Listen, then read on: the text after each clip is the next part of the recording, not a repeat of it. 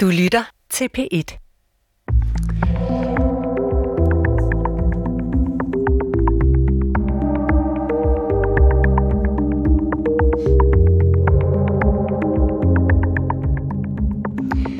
Mådehold er en dyd, men hvad indebærer den?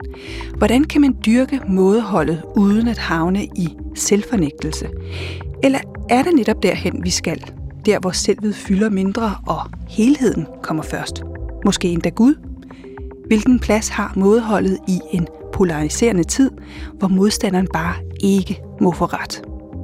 Vi taler om mådeholdet og selvbeherskelsens kunst her i Tidsånd i dag. Programmet, der taler verden ind i troen og troen ind i verden. Mit navn er Paula Lerein.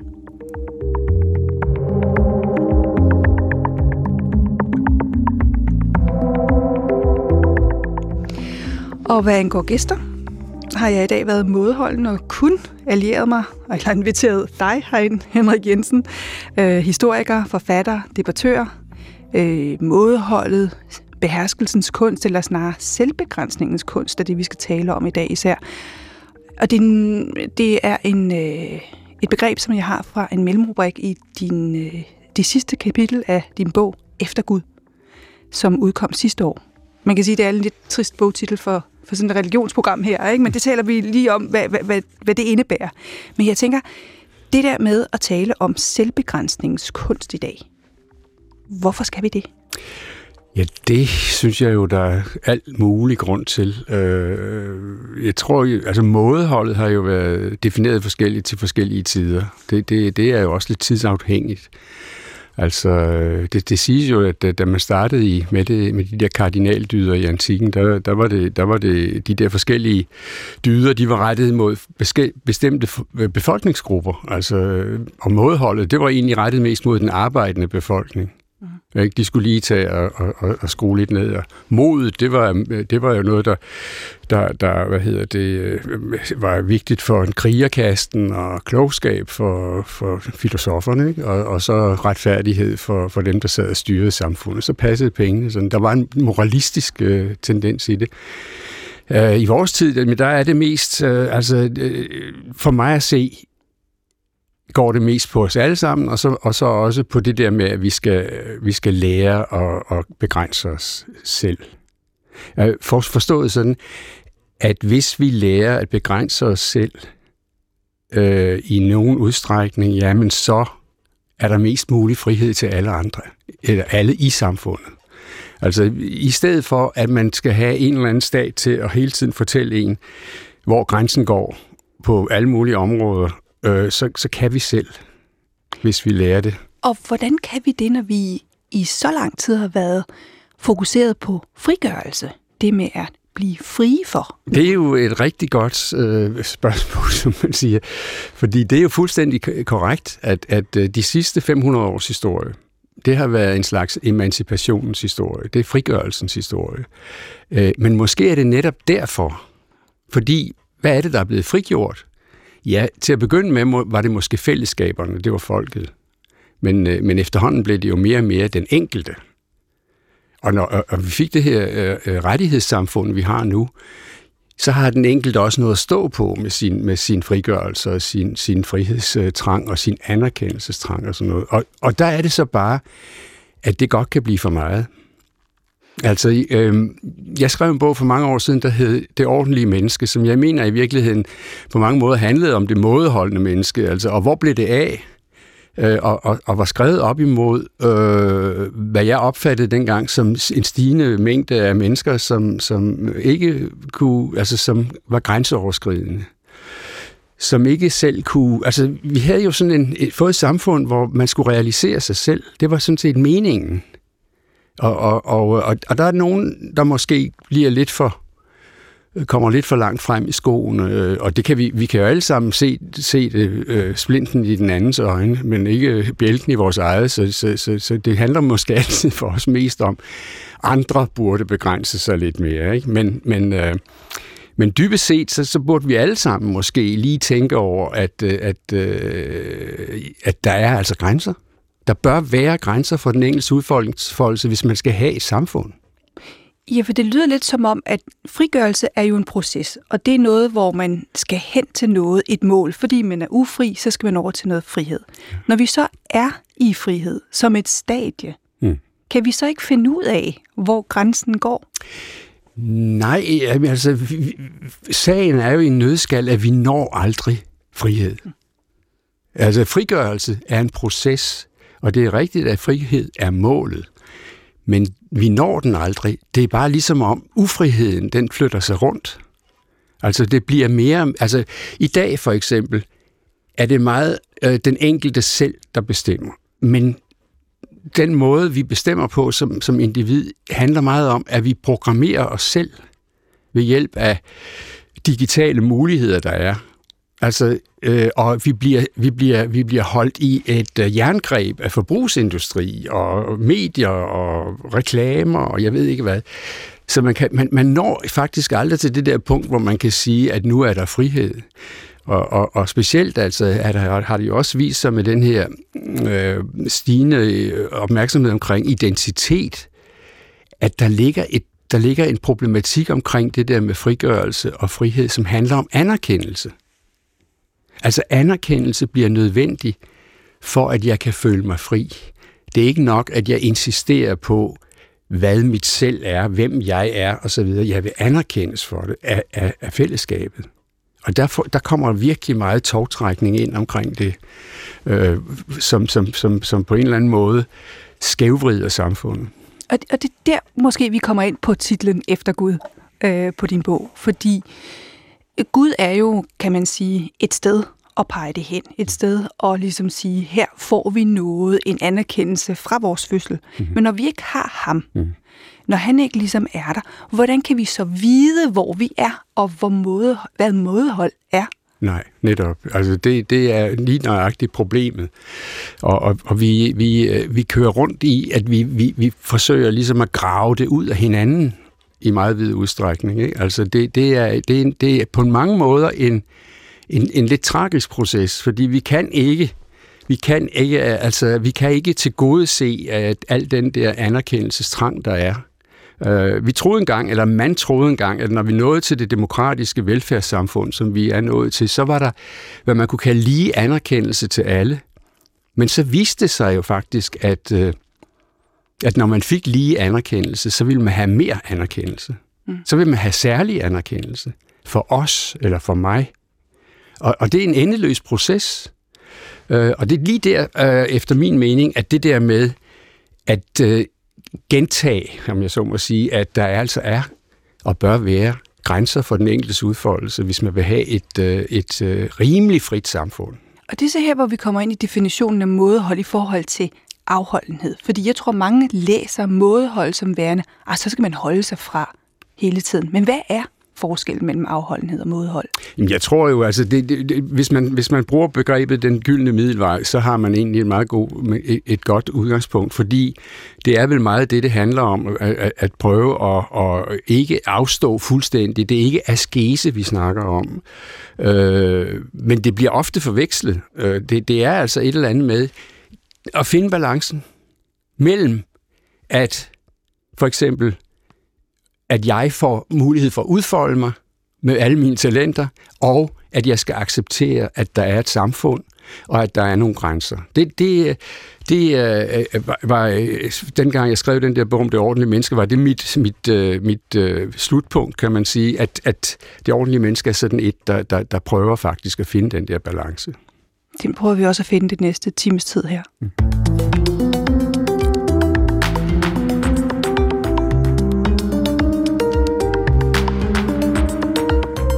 Ja, for vi er i gang med tidsånd denne gang om mådehold. Det der med at finde den gyldne middelvej, og det er med historiker Henrik Jensen.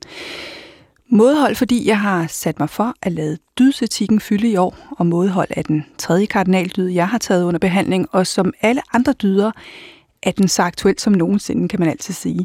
Men så lad os bare gå ind i det aktuelle, i øh, coronaepidemien eller pandemien, som vi er lige, i lige nu, og det der tvungne sociale modhold, som vi er ude i, og som vi ikke selv har bestemt. Hvad gør den øvelse ved os som individer og samfund? Ja. Det er jo det er et godt spørgsmål igen. Altså, det ved vi jo, fakt, det ved vi jo faktisk ikke på nuværende tidspunkt. Altså, jeg, vi, vi, er, vi, er, i, vi er i en fase, hvor man, hvor man sælger skinnet, før bjørnen er skudt, kan man sige. Ikke? Det, det, det, er, det er lidt svært at vide, hvad der kommer ud af det. Men det centrale ved det mådehold, man snakker om, når man snakker kardinaldyder, det er jo, at det er frivilligt. At det kommer indenfra. Og det gør det her jo ikke. Men det behøver ikke at betyde, at det ikke er, er en god øvelse. Altså det kan godt være, at, øh, at det er en, en, en, øh, hvad skal vi kalde det, en aha-oplevelse for mange, at øh, indordne sig en lille smule mere under, under øh, øh, regler og, og bestemmelser og sådan noget, få en fornemmelse af øh, en slags ritualisering af, af fællesskabet. Ikke? Øh. Ja, vi oplever vel også, at, at øh, at finde en grænse rundt om os selv, sådan helt fysisk. Altså fordi vi skal holde en afstand til hinanden, så vi bliver lige pludselig opmærksom på, at det næsten er der. Måske på en negativ fasong i øjeblikket, men at der er en grænse. Ja, øh, måske. Jeg ved ikke helt, altså fordi jeg tror måske også, at der er nogen, der får en fornemmelse af, øh, hvad skal man kalde det, identitetstab eller sådan noget, fordi vi bliver jo ikke, vi bliver jo ikke, vi bliver ikke fysisk konf- konfronteret så meget med, med hinanden, som, som vi plejer at gøre. Øh, øh, altså, det der daglige, den der daglige omgang, jeg, jeg, jeg havde engang et, et billede i hovedet, øh, det var også der med det, med det ordentlige menneske, af to mennesker, der mødes i en døråbning, og den ene skal ind, og den anden skal ud. Hvordan afhandles det? Og, og, og, og, og fordi der er på en, på en måde jo øh, to muligheder. Enten så kanter man sig rygvendt forbi øh, surt og vrissende, fordi det her, det er med, altså, det går mig på, og det er endnu en idiot, og hvad ved jeg, man kan have. Øh, øh, det andet er, at man ligesom anerkender, at den anden er på vej også, og vi har et fælles problem, og man skal sørge for at, at, af, at afhandle det på, på en fornuftig måde. Og det, det er jo det, at, at der giver den der følelse af løftethed, man samtidig kan have, når man gør det rette i, i, i forhold til ukendte andre mennesker. I, i dag er vi jo faktisk havnet lidt i, en, i sådan et, et, øh, et, en, en tvangssituation, fordi vi kan ikke rigtig aflæse hinanden mere på samme måde, som vi kunne før, og vi, vi, øh, vi, vi, vi, vi får heller ikke rigtig den der feedback. Muligvis altså, er der en tendens til, at vi forsøger at smile lidt mere til hinanden på, på, på fortorvet og sådan noget. Det, det, øh, men som sagt, vi får se, mm. hvad der kommer ud af det. Ja, for jeg tænker på, at grænser jo også kan være meget negative mellem mennesker. Altså når de bliver tvunget ind over os, og ja. ikke kommer indenfra som kardinal, eller dydsetikken i virkeligheden vil have os til. Mm, at det kun bliver pligt, ja. og ikke dyd. Ja, eller tvang. Eller tvang, ja. ja. men det er fuldstændig rigtigt, og det er det, jeg mener, øh, når jeg, når, altså, jeg sagde det der med, at hvis ikke man ligesom selv lærer at, øh, at øh, ja, altså groft sagt, hvor grænsen går, jamen så får vi det ned ovenfra, så bliver det bestemt. Og det gør det jo sådan set også i den her situation, men vi er alligevel på vej ind i det frivilligt, fordi vi gerne vil overleve den her, denne her e, epidemi. Ikke? Men, men, øh, men der er jo kolossalt mange områder øh, i de senere årtier, hvor, hvor, hvor staten har følt sig for, for, for, for ned til at gå ind og, og og øh, myndighederne til at, at regulere, hvad der tidligere lå fuldstændig fast mellem mennesker i det civile samfund. Øh, og, og, og det er en kedelig udvikling. Altså, det Hvorfor? tror jeg. Jo, fordi det, det, det, altså, det er der, hvor jeg begynder at ane konturen af, hvad man kunne kalde et uh, totalitært velfærdssamfund. Øh, hvor, hvor, hvor, hvor, hvor man ikke rigtig længere har den der... Øh, altså, jeg, jeg er lidt, jeg er lidt øh, glad for det der begreb, det civile samfund, fordi det var gennem øh, århundreder der, moralen blev afprøvet og fornyet og iltet og hvad ved jeg. Øh, og det, det, det, det går altså i sig selv, hvis, hvis, øh, hvis man ikke længere har ansvaret selv for, hvordan man omgås med andre mennesker. Ja, hvis man har regler, så aflærer man simpelthen det, som burde være naturligt for os. Ja, det tror jeg. Hmm. Jeg tænker, at nu er du jo historiker, og vi har været igennem pandemier før øh, og nogle, der var væsentligt farligere også end den her. Mm. Øh, hvordan har folk reageret historisk set på ja, det her? Det er jo meget, det er meget øh, øh, sjovt, hvis man tager sådan noget som den sorte død, som jo altså var en helt anden slags, øh, mener, der døde... Øh, Byllepesten, ikke? Ja. Jo, jo, ja. den døde, der døde mellem en tredjedel og, og halvdelen af befolkningen i Europa inden for tre år. Det var bare, altså, Vildt. Det var en epidemi, der ville noget. Men, øh, men øh, øh Boccaccio, som har skrevet Decameron, det, det, det, de der fortællinger, han skrev dem faktisk lige efter, lige efter øh, de der tre år, øh, har øh, kigget nærmere på sine øh, byfælder i øh, Firenze undervejs, og, og, så, og fandt ud af, at der var faktisk øh, to distinkt forskellige måder at, at takle det på. Den ene var, at man gik meget øh, i en eller anden form for askese. Man murede sig nærmest inde i sit hjem og ville ikke omgås nogen, og man, man overlevede bare der med, med sådan med, med øh, sig selv i den boble, man nu var der. Ikke? Og den anden var, at man kastede sig ud i det vilde skørlevnet, og man festede, og man... Altså, ja, der, der var simpelthen en forestilling om, at jo, jo mere man gik til den, jo mere var man sikker på ikke at dø af det. Mm. Men så var der også dem i midten, dem med den gyldne middelvej, som, som lavede yppigt tillavede retter og drak øh, god vin og, og så videre, øh, og, og som ligesom øh, gik rundt med lidt blomster for næsen for ikke at, at dø af, af dårlig lugt fra alle ligene. Øh. Så, så, så der var altså, der, var, der tegnede sig sådan, og jeg tror, man kan måske se lidt det samme mønster i dag. Der er også nogen, der er øh, Øh, meget omhyggelige med at øh, overholde reglerne og, og trække sig ind i sig selv og ikke se nogen. Og så er der dem, der, der ikke kan få lukket op hurtigt nok, og som ikke kan få øh, kroerne og, og caféerne lukket op hurtigt nok, fordi, fordi det er noget pjat, og, og det, bliver, det bliver overdrevet og alt det der. Det er det samme mønster. Mm. Ja, og så er der vel også dem i midten, som ikke bare vil overleve, men også gerne leve. Altså. Ja, ja, netop. De er vel også en pointe, for vi skal jo alle sammen dø på et tidspunkt. Ja. Så det er endemålet, kan ja. man sige, for vores liv. Mm. Men undervejs er det jo ikke ligegyldigt, hvordan vi lever, Nej. også efter det her. Jeg tror også, at den der gyldne middelvejsgruppe, det var den, Boccaccio selv mente, han tilhørte. Mm. Men det han jo beskrev i det kameraen, det var dem, der stak af. Der var jo faktisk også nogen. Altså i den, i, i den bog er det jo 10 unge mænd, mennesker, som, som forsvinder, som ligesom skrider fra deres familie, tager ud og bor i et eller andet, en eller anden øh, villa uden for byen, hvor de så sidder og fortæller hinanden historier, mens, øh, mens familierne dør derinde. Mm. Det brød han sig ikke om. Og det der med forsvinden, øh, og meget apropos, øh, så øh, skriver du i din bog Efter Gud, at Gud i virkeligheden forsvandt øh, fra os omkring Første Verdenskrig. Og ja. jeg har aldrig helt forstået, hvordan det var, han egentlig forsvandt. Hvad var det, der skete der? Altså, det var, det var på en måde tidens fylde. Mm. Altså, det var fordi, man, man, man, Nietzsche havde jo allerede kun gjort Guds død 30-40 år før, ikke? Og, og øh, så var det ganske vist sådan, at det var der ikke ret mange, der havde hørt.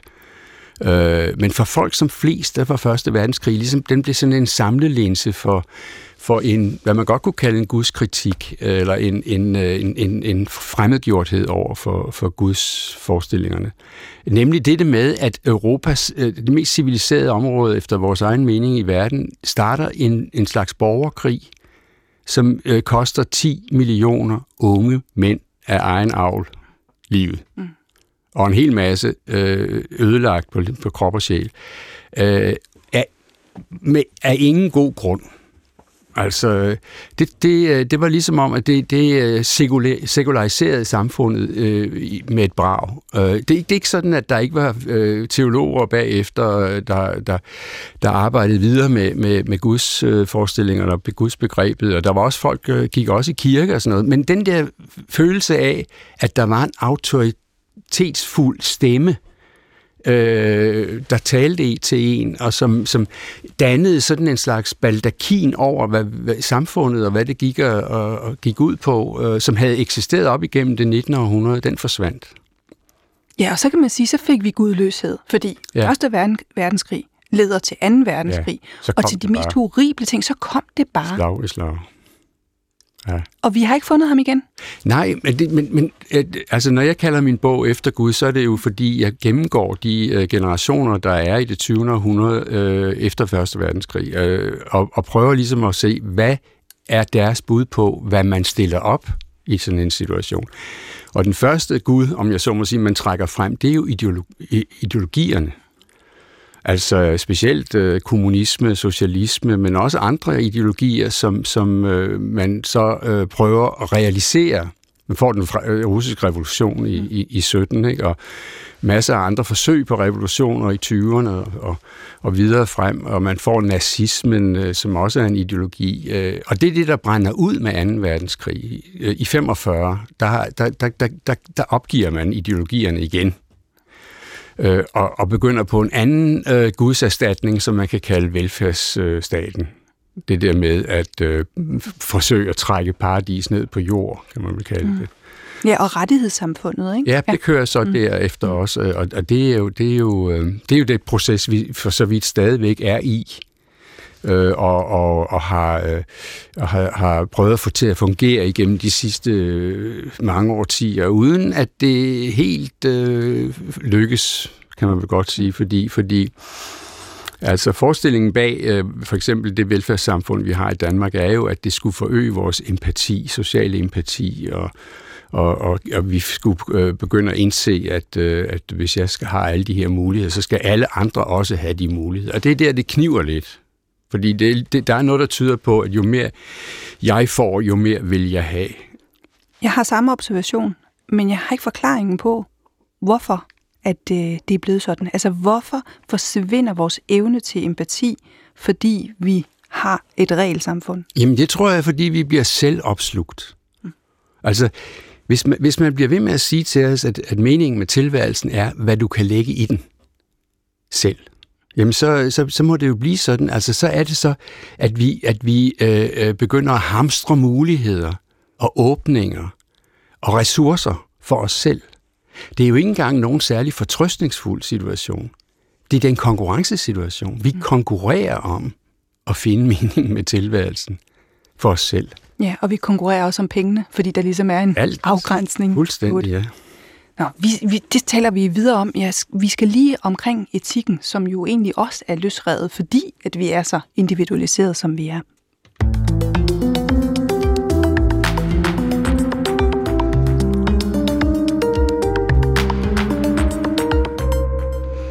Ja, du lytter til Tidsånd på P1, hvor vi taler om mådehold med Henrik Jensen i studiet. Hvis modhold er den gyldne middelvej, som Henrik Jensen påpeger, må modhold også være besindelse. Og besindelsens kunst, det er slet og ret etik. Det kan man læse sig til i en netop udgivet bog på Bibelselskabets forlag. Den hedder Når tro kommer på tværs. Og jeg skrevet af tidligere formand for Etisk Råd, Jakob Birkler, filosof og etiker. Undertitlen er etiske dilemmaer mellem religion og samfund, og sådan fyldt med eksempler på netop de dilemmaer fra omskærelse til blodtransfusion og abort. Hvor langt skal man strække religionsfriheden, og hvornår forbryder en tro sig mod sæderne, som det står i grundloven, at den ikke må? Jeg har talt med Jakob Birkler om det. Du siger i bogen et sted, at vi skal hvile i dilemmaer, som de her spørgsmål afstedkommer. Hvad mener du egentlig med det? Jo, altså, jeg tror, det er vigtigt, at vi i hvert fald som det første øh, skældner mellem problemer og dilemmaer, altså hvor vi jo typisk siger, at problemer skal løses, men hvor dilemmaer jo er defineret ved ikke at kunne løses. Så derfor må vi jo besinde os på deres ja, gordiske natur, øh, så det er ikke noget, der kan løses, men som vi jo skal håndtere. Det bliver vi jo nødt til. Og dilemmaet er jo, øh, ja, det er modsatrettet hensyn, det er kontrære værdier, og derfor er det jo vigtigt også at få blik for de forskellige hensyn, der er. Altså, altså på den ene side og på den anden side, eller pest eller kolera, som vi også nogle gange siger. Ikke? Og de modsatrettede værdier, altså på den ene side vil vi jo gerne respektere, men hvad så med, øh, med den krænkelse, der kan opstå undervejs osv. Så altså, der, der, er, øh, der, der er noget gordisk her, ikke? Altså, som, øh, eller som vi også siger på dansk, man kan være i syv sind, øh, eller tvisind, som dilemmaet også betyder. Et vanskeligt valg, hvor vi må besinde os. Og der, der er det min pointe, at, at, at her kan skråsikkerhed altså være et, være et problem. Hvis man alt for hurtigt altså siger, jeg er for eller jeg er imod, eller øh, det er rigtigt eller det er forkert. Altså der, der, der kan vi let blive blind for den ene side, eller den anden side af, af, af sagen. Øh, så på den måde er, er, øh, at er det en, øh, et, et problem, hvis vi bare hurtigt øh, trækker på en holdning, i stedet for egentlig at besinde os som det første. Ja, og og så kommer man jo til at tænke på, hvad sociale medier har afstedkommet, og den polarisering, som vi ser i debatten, hvor det jo faktisk er svært at skulle hvile i det der med, at Nå, jamen, vi er bare uenige nogle gange om, hvordan tingene skal indrettes? Ja, vi kender jo alle sammen udtrykket, at lige skulle trække vejret, lige vende skroen, eller hvad det nu populært hedder. Men, men etik handler altså så også om lige at få blik for de mange sider af sagen. Altså prøv lige at vende perspektivet rundt. Altså hvordan ser det ud fra den anden, fra den anden side? Ikke? Det, er, det er afgørende. Øh, I det hele taget, så det at finde, finde blik eller optik, kan man sige, er etikkens ærne. Det er jo heldigt, det rimer etik og optik. Altså, så vi skal, vi skal altså puste de briller, vi ikke kan tage, kan man sige, ikke? for på den måde at, at se godt efter. Den værste forseelse af EDC, det er jo altså at forse sig på dem, der ikke er blevet spurgt, eller dem, der ikke er blevet set. Ikke? Så. Ja, og så kommer man også til at tænke på, at når grundloven nævner det her med sædeligheden, så ved vi jo også af erfaring, at sæderne skifter. Det vil sige, det der var almindeligt normalt eller i orden for 200-300 år siden, det er det jo ikke længere. Og hvornår kan man vide som samfund, at nu er sædeligheden skiftet derhen, hvor man er faktisk nødt til at begrænse øh, religionsfriheden, som vi har kendt den? Jeg ved ikke, om man kan være fuldstændig sikker, men man kan i hvert fald øh, spørge sig selv, og vi kan spørge hinanden, øh, hvor kommer jeg fra? Hvor kommer vi fra? Hvor har jeg hjemme? Vi kender det øh, i, i det danske sprog med udtrykket at, at finde sig noget, eller jeg finder mig ikke i det. Og det handler jo dybest set om at komme overens med noget på baggrund af, at, at derfra, hvor vi kommer, altså vores ophav. Altså det, det, er, det er den ene del af det. Øhm, den anden del af det, det er, som, som jeg kort var inde på det før, at vi, øh, vi forsøger at, at få blik for, for, for de forskellige sider af sagen. Altså vi, vi, vi, ser, vi ser godt efter, om så må sige. Det er ikke uden grund, at når man, når man arbejder med etik, øh, så hører man ofte udtrykket menneskesyn. Det lyder jo lidt abstrakt, ikke? Men, men dybest set handler det om synet på mennesket. Altså hvad er det, vi ser? Ser vi en omkostning, en belastning, en udgift, eller ser vi et menneske med en baggrund, historie, en fortælling, som jeg faktisk også bør høre? Ikke? Mm. Øh, så, så på den ene side, hvor kommer jeg fra? Og på den anden side, hvad har jeg blik for? Det er to vigtige spørgsmål her, øh, når vi skal prøve at fastsætte sædeligheden. Ja, og etik kan jo sådan set også oversættes som det, det der er sædvanen, der hvor man er. Øh, og, men hvad nu, hvis vi ikke er enige om etikken? Altså selv det grundlæggende, det du lige har talt om. Hvad nu, hvis vi ikke er enige om det, og den er løsrevet, så alle har hver deres etikker? ja, øh, altså der, der, der er vi igen tilbage til det der med, at, at øh, først og fremmest må man jo finde ud af, hvor, hvor kommer jeg fra? Hvad er mit hvilested? Hvad er mit afsæt? Hvad er mit udgangspunkt? Hvad har jeg bolig i? Altså, øh, som det ene, og, og som det andet, meget afgørende at finde blik for den anden part, den anden side af sagen. Hvad, hvad, hvad, hvad sagde hun? Hvad sagde de? Hvad er deres perspektiv? Hvad, hvad er de værdier? Hvordan kan jeg forstå dem? Og så dernæst, så øh, finde grænsen, sætte grænsen, hertil er ikke længere. Altså på den måde angår etik jo også grænser. Øhm, det er ikke noget, der bare flyder det hele. Det er også, på et tidspunkt skal der også træffes en beslutning. Altså der skal også siges øh, ja eller nej til det der på skibyggeri på et eller andet tidspunkt. Mm. Øh, men, men, men inden vi gør det, der er der altså en besindelse, der er, der er vigtig. Og der vil vi være, der vil vi være uenige, og det brydes, og vi strides, og vi Øh, vi, øh, det er netop et dilemma, så der er, ikke en, der er ikke en løsning. Altså, det ender med, at vi må sige, at det her det er det mindste onde. Altså, der er nogen, der vil blive... Der, der vil være værdier, der vil blive undertrykt undervejs. Der vil være hensyn, som vil blive trådt under fodet. Det vil der, det vil der være med dilemmaer. Det kan vi ikke undgå. Øh, men, øh, men afgørende er det jo altså, at vi ikke bare øh, blindt siger ja eller nej, men med dilemmaet netop er, er splittet og lade det nage. Altså, som en sten i skoen. Ikke? Øh, der, der, det, det, det, må, det må godt gøre lidt ondt, fordi vi bliver udfordret på de grundlæggende værdier, øh, når dilemmaet viser sig. Når du siger det der med, at det gør lidt ondt, og man mærker en sten i skoen, øhm, så tænker jeg også med det billede, at som regel så tager man den der sten ud, og, og nu det er faktisk det mest kildende emne, der har været oppe, øh, har været det med omskærelse. Det kommer jo op fra tid til anden gennem historien, øhm, hvor det gør ondt, på nogle, den moderne, det moderne menneske øh, gør det ondt på, men, men tager alligevel det hensyn til en rigtig gammel religion. Kan vi blive mm. ved med at have den sten i skoen?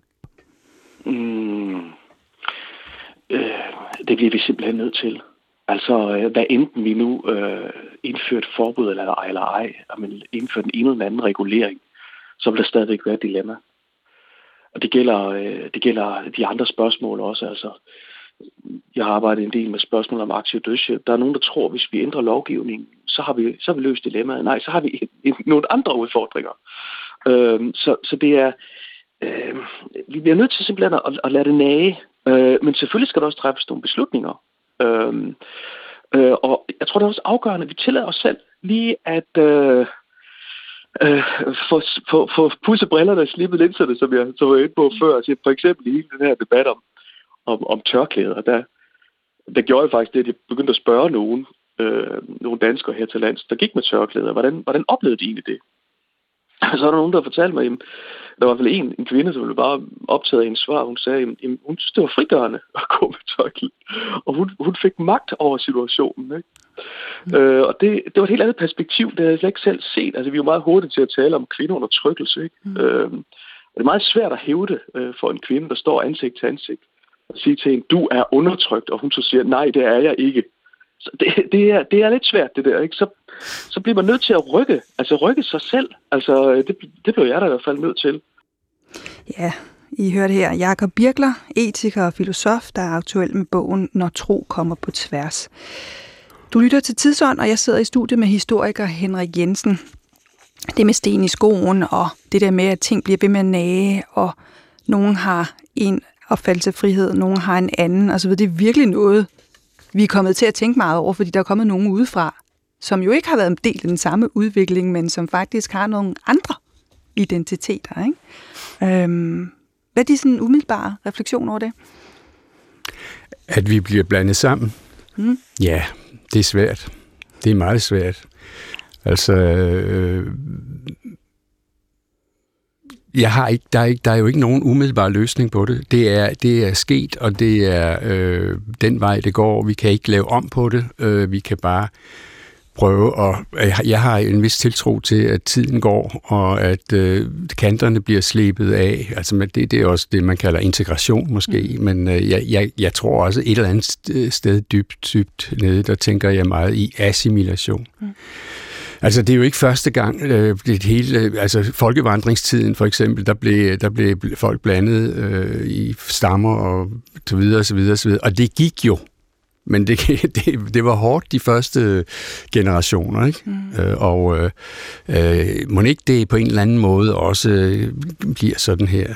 Og så er der nogle grænser, der bliver ved med at være der, ikke? Fra Abrahams tid, jo. fra pagtens jo. tid, jo. der har jøderne været omskåret, eller de omskåret deres mm. babydrenge. Mm. Og det har jo været kilde til forfølgelse af jøder. Ja. Altid. Ja. Og den grænse, den bliver jo ved med at være der, men den bliver også ved med at dukke op som ja. et dilemma, som en sten i skoen. Ja.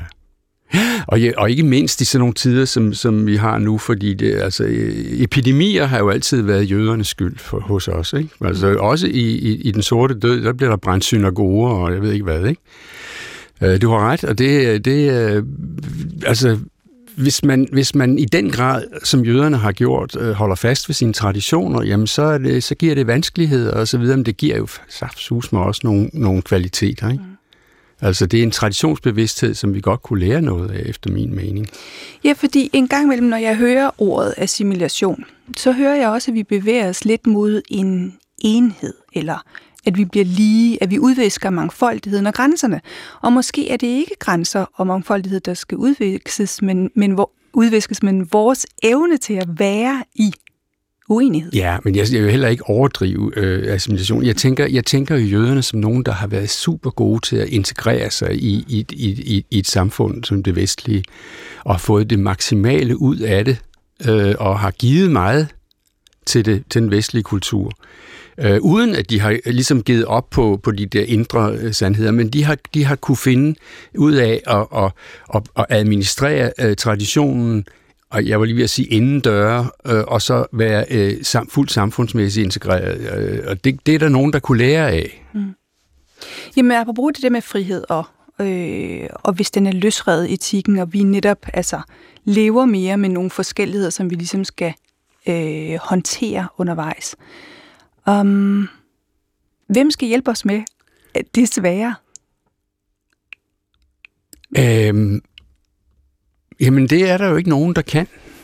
Altså fordi, fordi vi, vi, vi står jo der i dag med, din, med den identitetsudvikling, der har været, den, hele identitetspolitikken i den situation. Der er ikke nogen opmand.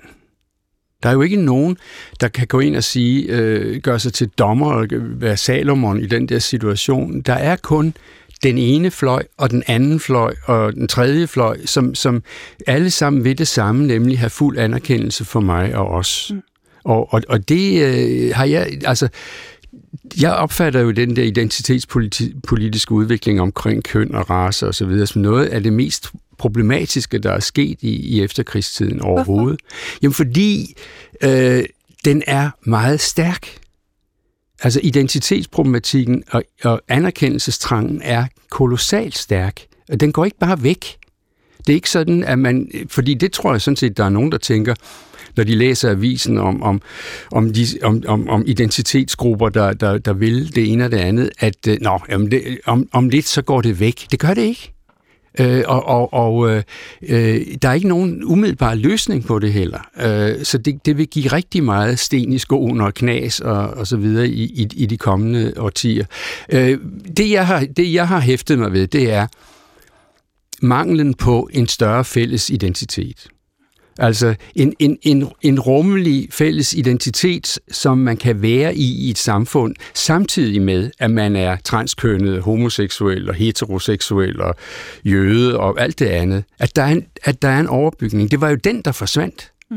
Der med, med, med, med, med Guds, øh, øh, da Gud trak sig tilbage, om jeg så må sige der, der, der, der, der, og, og, og, og, og jo ydermere også, at den nationale identitet blev frygtelig svækket øh, med 2. verdenskrig, første og 2. verdenskrig, øh, og, og, og øh, at, at til sidst kunne man overhovedet ikke hævde nogen national identitet, uden at man blev skudt i skoen, at man nærmest var nationalist. Mm.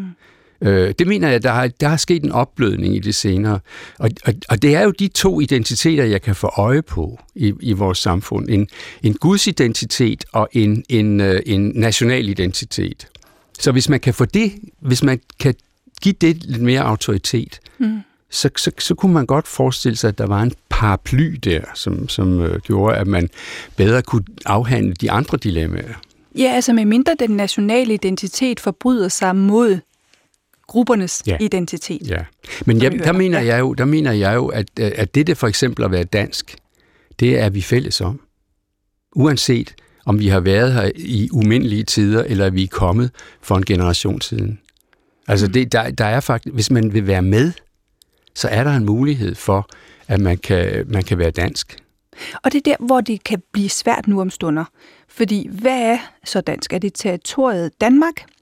Er det historien, øh, som man har til fælles? Er det religionen? Altså, hvad er det, vi putter ind i den der Jamen, det er, vel, det er vel lidt af hvert. Ikke? Mm. Det, er, det er historien, det er kulturen, det er sproget, det er naturen, det er, øh, det er sådan et konglomerat af det hele. Jeg tror jo, altså, at man skal ikke have været her så længe, før man har en fornemmelse af, af, af stedet. Mm. Øh, og og af, øh, lærer man sproget, jamen, så har man også allerede nøglen til, til hvor det hele kommer fra. Og, og man, man behøver jo ikke at sige, at, at man er en del af den historie, men man kan da i hvert fald tilegne sig den. Og øh, for nu at blive det der gudspor, øh, så, så kommer jeg til lidt tænke på, på Luther og et sted i din bog også, hvor du, hvor du øh, nævner Luther som den, der fokuserer indad altså at få troen indad, som egentlig gør, at den forsvinder lidt udefra. Ja, ja. Som katolikkerne, jeg kommer fra et katolsk land, og der er man jo eksplicit ja. kristen, ja. og det er helt okay at være det. Ja. De retter sig ud, katolikkerne, mod det universelle, og det ligger ligesom i, i, i deres øh, tro, hvor vi retter den indad. Ja. Har Luther været med til at gøre Gud synlig? Ja, ja. Altså Gud er, eller slutter Luther er et, et, et, et trin mm. i sekulariseringen. Mm. Det er der ingen tvivl om.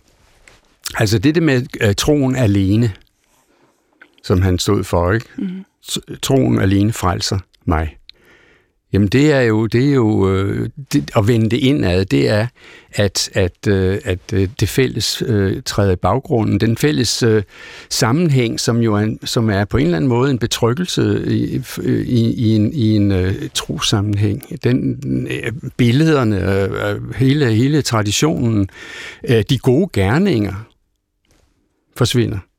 Ja. Altså, det, det var jo den store, det store, det store anstød mellem, mellem, mellem øh, hvad hedder det, Luther og Erasmus, at, at man, kunne ikke, man kunne ikke kvalificere sig til noget. Det var bestemt på forhånd. Jamen altså, det er jo at virkelig at, at, at, at trække øh, selvet frem som, som en meget øh, central øh, størrelse i den enkeltes bevidsthed. Ikke? Øh, øh, og, og altså, frelsen bliver super individuel. Ja, det er kun en sag mellem dig og Gud. Ja. Så ellers så kan man bare sådan øh, opføre sig, som man vil. Fuldstændig. Kan, øh, er det det, der gør, at vi er kommet ind i et sted, hvor vi netop har den der terapeutiske kultur, den der selvcentrerede selvrealiseringskultur? Jamen, det, det, det, det er et skridt på vejen. Der, der er flere skridt. Ikke? Altså, mm. Der er jo også oplysningstiden og hele rettighedstænkningen osv. Men ja, øh, der er ingen tvivl om, at altså, rent bortset fra, at, at, øh, at, at der jo også skete et, et opbrud i kristendommen med, med Luther og de reformatoriske bevægelser. Så enhedskulturen forsvandt, så at sige, og blev til forskellige kristne kulturer, som var i meget voldsom konflikt med hinanden. Det har jo heller ikke været befordrende for, for, for ret meget. Mm. Øh, så, så ja, der begynder det, men, men man, man skal måske være opmærksom på, at en vis individualisering er der jo allerede øh, før også. Altså i, i kristendommen er frelsen jo så for så vidt noget øh, individuelt øh, allerede fra begyndelsen. Øh, og der, øh, der, der bliver det bare meget udtalt med, med, med, med reformationen, men, men, øh, men og det er, jo, det er jo det, der er interessant. Du, du, du, du snakkede om emancipation eller frigørelse som, som overskrift for, hvad der er sket i den senere øh, kultur. Man kunne også kalde det individualisering, altså at, at mere og mere kommer til at stå og falde med den enkelte menneske. Og det er jo øh, specielt for den vestlige kultur. Der er, ingen, der er ikke andre civilisationer, der er så individualiseret som vores, og det er øh, en gave, og det er et, en, øh, et, et stort problem. Og en svøbe. Ja. ja og, og så kan vi godt skælde lidt ud på Gud, fordi han kommer så konkretiseret i Jesus Kristus. Ja. I et konkret eksempel, ja. et individ. Ja. Og individualiseringen starter jo faktisk med kristendommen. Mm. Så ja. det vil sige, det dilemma der, det fik vi af ham. Ja. kan man sige. Men det er jo også, det er jo også en, altså, man kan jo ikke tage individualisering ud af den vestlige kultur og så, og så sige, at øh, øh hvad er der så tilbage? Fordi det, det er det, det er. Men det er også det, der gør, at selvbegrænsning og, og, og, og øh, alle de der ting, vi har snakket om, jamen de bliver, det bliver meget vigtigt. Altså, at der er, at der er en autoritetspræget instans, øh, et eller andet, øh, nogle forhold i, i vores samfund, der gør, at øh, man kan sige hov, hov til hinanden uden at det øh, i og for sig er, er krænkende og alt det der. Eller udspringer os selv, at vejen er, at vi gør, som han sagde, mm. at vi også har øje på næsten. Det er det der med at have optikken også for det andet. Ikke? Mm. Øh, og når jeg tænker på det, øh, og nu er du jo historiker, så det er ikke fordi, altså, du skal nok få teologer på nakken. Mm. Øh, vi er jo et luthersk evangelisk land. ja, ja, ja. Men alligevel, det er rigtig godt at få diskuteret Luther en gang imellem os. Den, som ikke aner, hvor han kommer fra, ved ikke, hvor han skal hen, og hvis han ikke ved, hvor han skal hen, kan alle veje være lige gode. Det er et citat fra din bog. Mm. Ligegyldighed. Det er det, vi er. Mm. Og jeg tænker, det første, jeg tænker på, det er sagen. Den helt aktuelle sag om børnene i de syriske lejre. Mm. De danske børn. Mm. Det er alt der indover her. Rettigheder, næstekærlighed, øh, selvbeherskelse. Der er alt muligt indover. Hvordan kommer historien til at dømme den sag? Ja, der vil jeg sige, at det ved jeg ikke. Hvad og, tror du? Ja, og jeg, og jeg vil også sige, at jeg vil helst heller ikke udtale mig om den sag, fordi jeg, øh, ja, det er et, et, et dilemma blandt mange, og, og øh, jeg, jeg vil, jeg vil, jeg vil, jeg vil øh, med sindsro, han har sagt, overlade det til myndighederne og tage stilling til, hvad der skal ske i den sag, fordi det er deres opgave. Jeg, jeg, øh, jeg kan godt mene noget om den, men jeg vil helst lade være. Du får simpelthen lov til at trække øh, frikort her. så går vi ind i noget helt andet, fordi vi har været i sindet. Øh, vi har været omkring følelserne, i hvert fald lidt af det. Og så er der det med sansningen. Selvbegrænsning behøver ikke at være askese, som du også har fremhævet, mm. og fraværet af nydelse. Fuld nydelse kan sagtens opstå af det mådeholdende. Mm. Det opdagede min kollega Katarina Levkovits, da hun tog ud og talte om mådehold med en kok, iværksætter og livsnyder Claus Meier.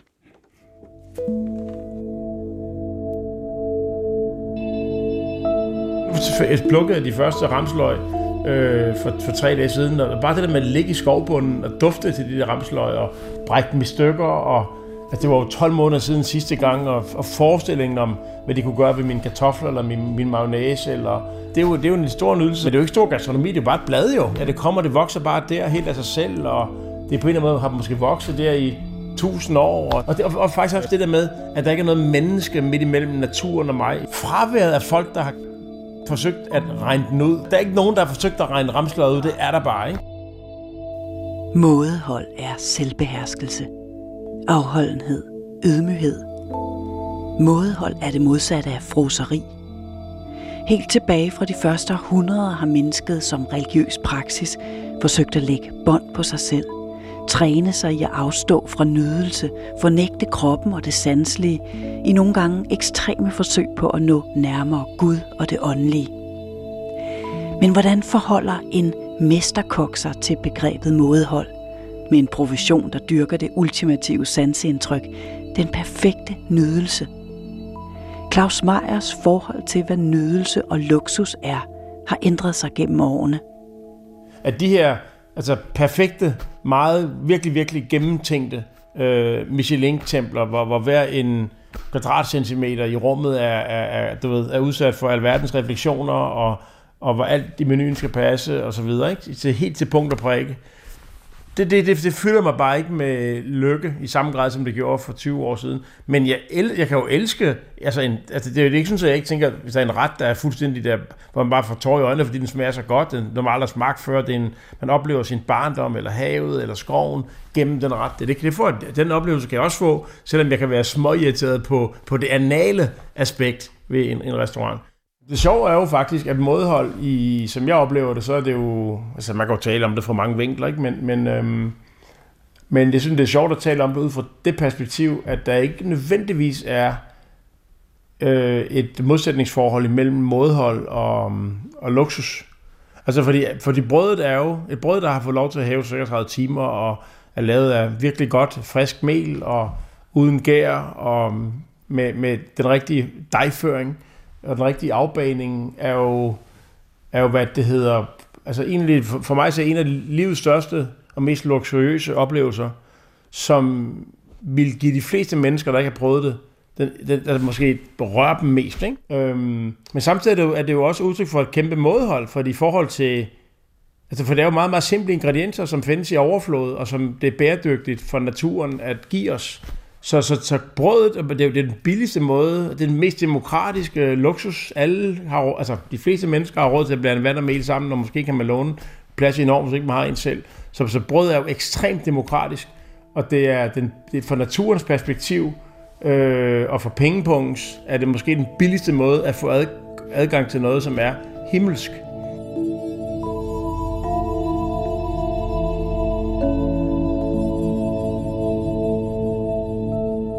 Jeg har intet ønske om at tage glæden hverken for de fagfolk, der arbejder med mad og drikke professionelt på det niveau, eller for de gæster, der rejser jorden rundt i privatfly for at smage den sidste ret på den nye restaurant. Altså, jeg har ingen intention om at tage glæden fra dem.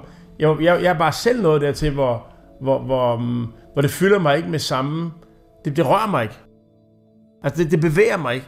Øh, altså, med mindre som sagt, at der er noget andet end den der perfektion Altså noget uperfekt, noget, noget, noget menneskeligt, øh, noget autentisk. Altså jeg, jeg har fået masser af, af, af fuldstændig sindssygt gode retter, så hvis, hvis jeg ligesom øh, cirkulerede ned ad the memory lane og, og gennemgik, øh, så, så er der, der er masser af retter på Noma og Geranium og øh, Aska og øh, Mathias Dahlgren i Stockholm og Georges Blanc og Les Trois Gros i, i Frankrig. Der er masser, hvor, hvor der bare er virkelig, virkelig store retter, men det er ikke dem, jeg rigtig husker. Noget, noget jeg husker, det er for eksempel første gang, jeg smagte foie gras med øh, marmelade af vilde aprikoser og, og drak sauterne til, og fik en ristet brioche, øh, som da jeg var 19 år gammel, og, og lige pludselig var dumpet ned i Gascogne. Eller første gang, jeg smagte andet Confit.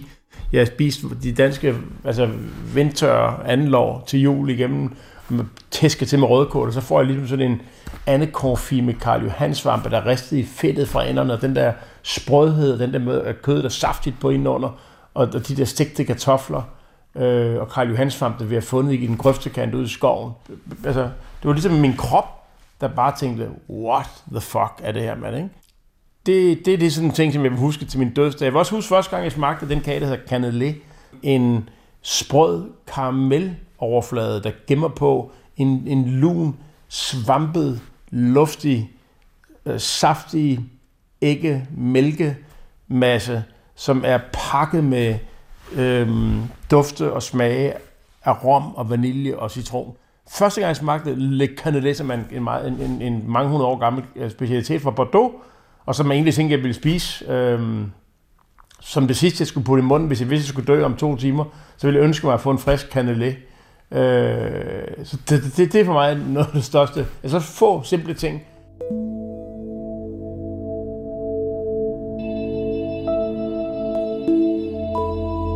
Jeg bager jo hver dag, øh, og under corona, så bager jeg nogle gange. Altså, jeg, jeg har bagt altså, minimum et brød om dagen de sidste 360 dage. Jeg er meget, meget tæt på måske at bage, hvad der bliver mit livs bedste brød. Det har jeg aldrig troet, jeg skulle kunne sige, fordi jeg hele tiden tænkt, jeg er hele tiden på vej mod at lave det bedste brød. Men jeg synes godt, at jeg har været tæt på nogle gange. Claus Meier bliver ved med at vende tilbage til brødet. Den mest fundamentale fødevare, og måske selve symbolet på eksistensen. Første gang beretninger om bagt brød optræder, er i Bibelen i første Mosebog. Og vi ved, at Ægypterne bagte brød med gær 4.000 år før Kristi fødsel. Og den der glæde, når, man, når brødet lige er kølet af, og man skærer det igennem med en skarp brødkniv, og dufter til det, kan, kan fornemme sprødheden i skorpen, saftigheden i krummen, elasticiteten. Øh, og igen, det er ikke mig, der laver brød, det blander bare tingene sammen, og så er det på en eller anden måde gærbakterier og mælkesyrebakterier, som organiserer sig ned i den der dej der og producerer et mirakel øh, i min skål og i min, i min ovn. Øh, de ting der rører mig. Og det samme kunne man sige om ramsløget. Øh, at det jo også er gratis, så længe vi ikke bare ikke går helt amok. Så findes det i overflod, og du skal ikke luge og gøde, og du skal ingenting gøre. Du skal bare gå hen til det sted i skoven, hvor de vokser en masse. Og skal du tage nogle blade, så får der nogle til de næste også. Øhm, der har du at gøre med noget, der både er, er hvad det er modhold og luksus. Se, fra globalt perspektiv er det udtryk for en vis måde, at man afstår fra at spise det kød, man havde råd til. Men, men helt fundamentalt, så er der også en kæmpe glæde i at tage den lækre grøntsagsskuffe og se, om man har på hylden, og se, om man får det bedst mulige måltid ud af det her. Jeg ved, hvor lang tid der er taget at lave sådan en løg. Der er nogen, der har vandet og luet og høstet løget. Og så det, det tænker jeg på, når jeg ser et, et halvt løg ligge i, i grøntsagsskuffen. På en eller anden måde, så ligger det meget, meget, ligger lige under overfladen. Og derfor så, så smider jeg ikke bare sådan nogle ting derud. Så, så det er bare for at sige, at luksus er ikke kun, når noget er det dyreste og det mest velsmagende, men det kan også være nogle andre aspekter af kombinationer af mad og fællesskaber øh, og intentioner hos den, der står bag.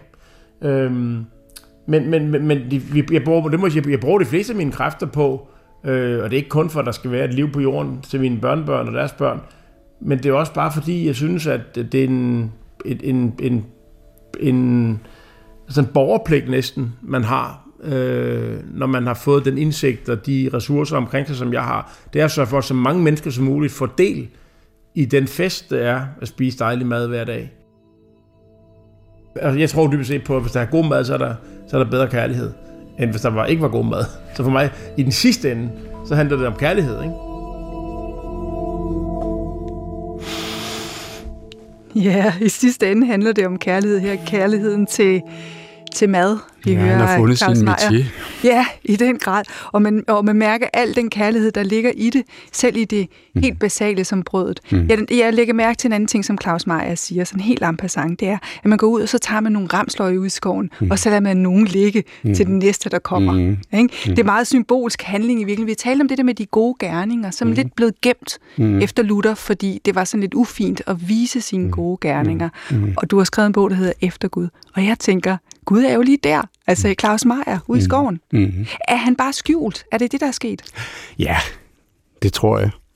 Altså, Gud trækker sig tilbage, er der en, en, en fransk forfatter, der har sagt. Ikke? Altså, det, det, det er vel det, der er sket. Mm. Altså, jeg kan, jeg kan godt lide sådan nogle fortællinger. Jeg kan godt lide uh, Ernst Jünger, for eksempel, den tyske forfatter, som, snak, som, som netop citerer de der ord, ikke? Og, og, og så siger, ja, Altså, han var 102, da han døde, ikke? og da han var 100, der, der havde han den der fortælling om, at, øh, at øh, Gud havde trukket sig tilbage, men titanerne var kommet til og havde lokket, forlokket mennesket med, med teknologien.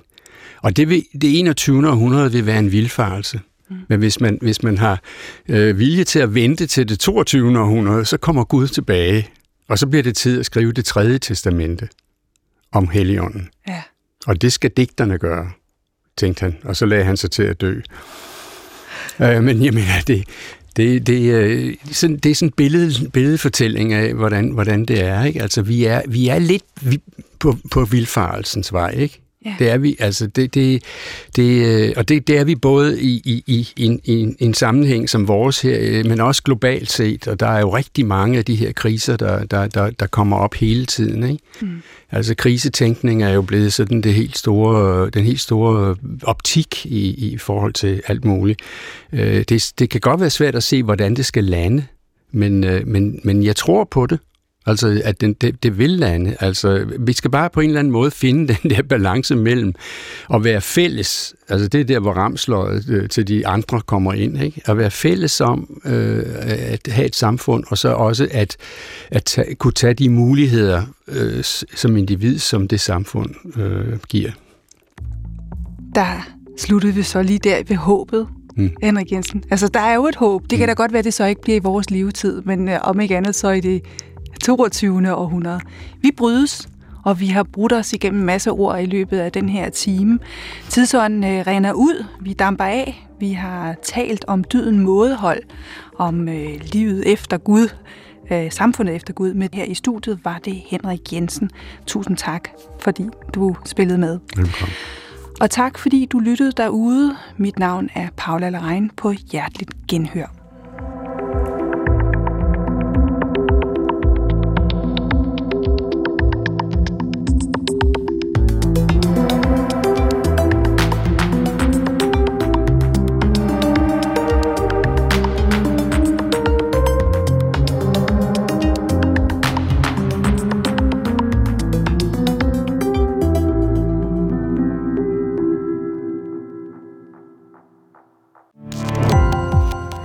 Gå på opdagelse i alle DR's podcast og radioprogrammer. I appen DR Lyd.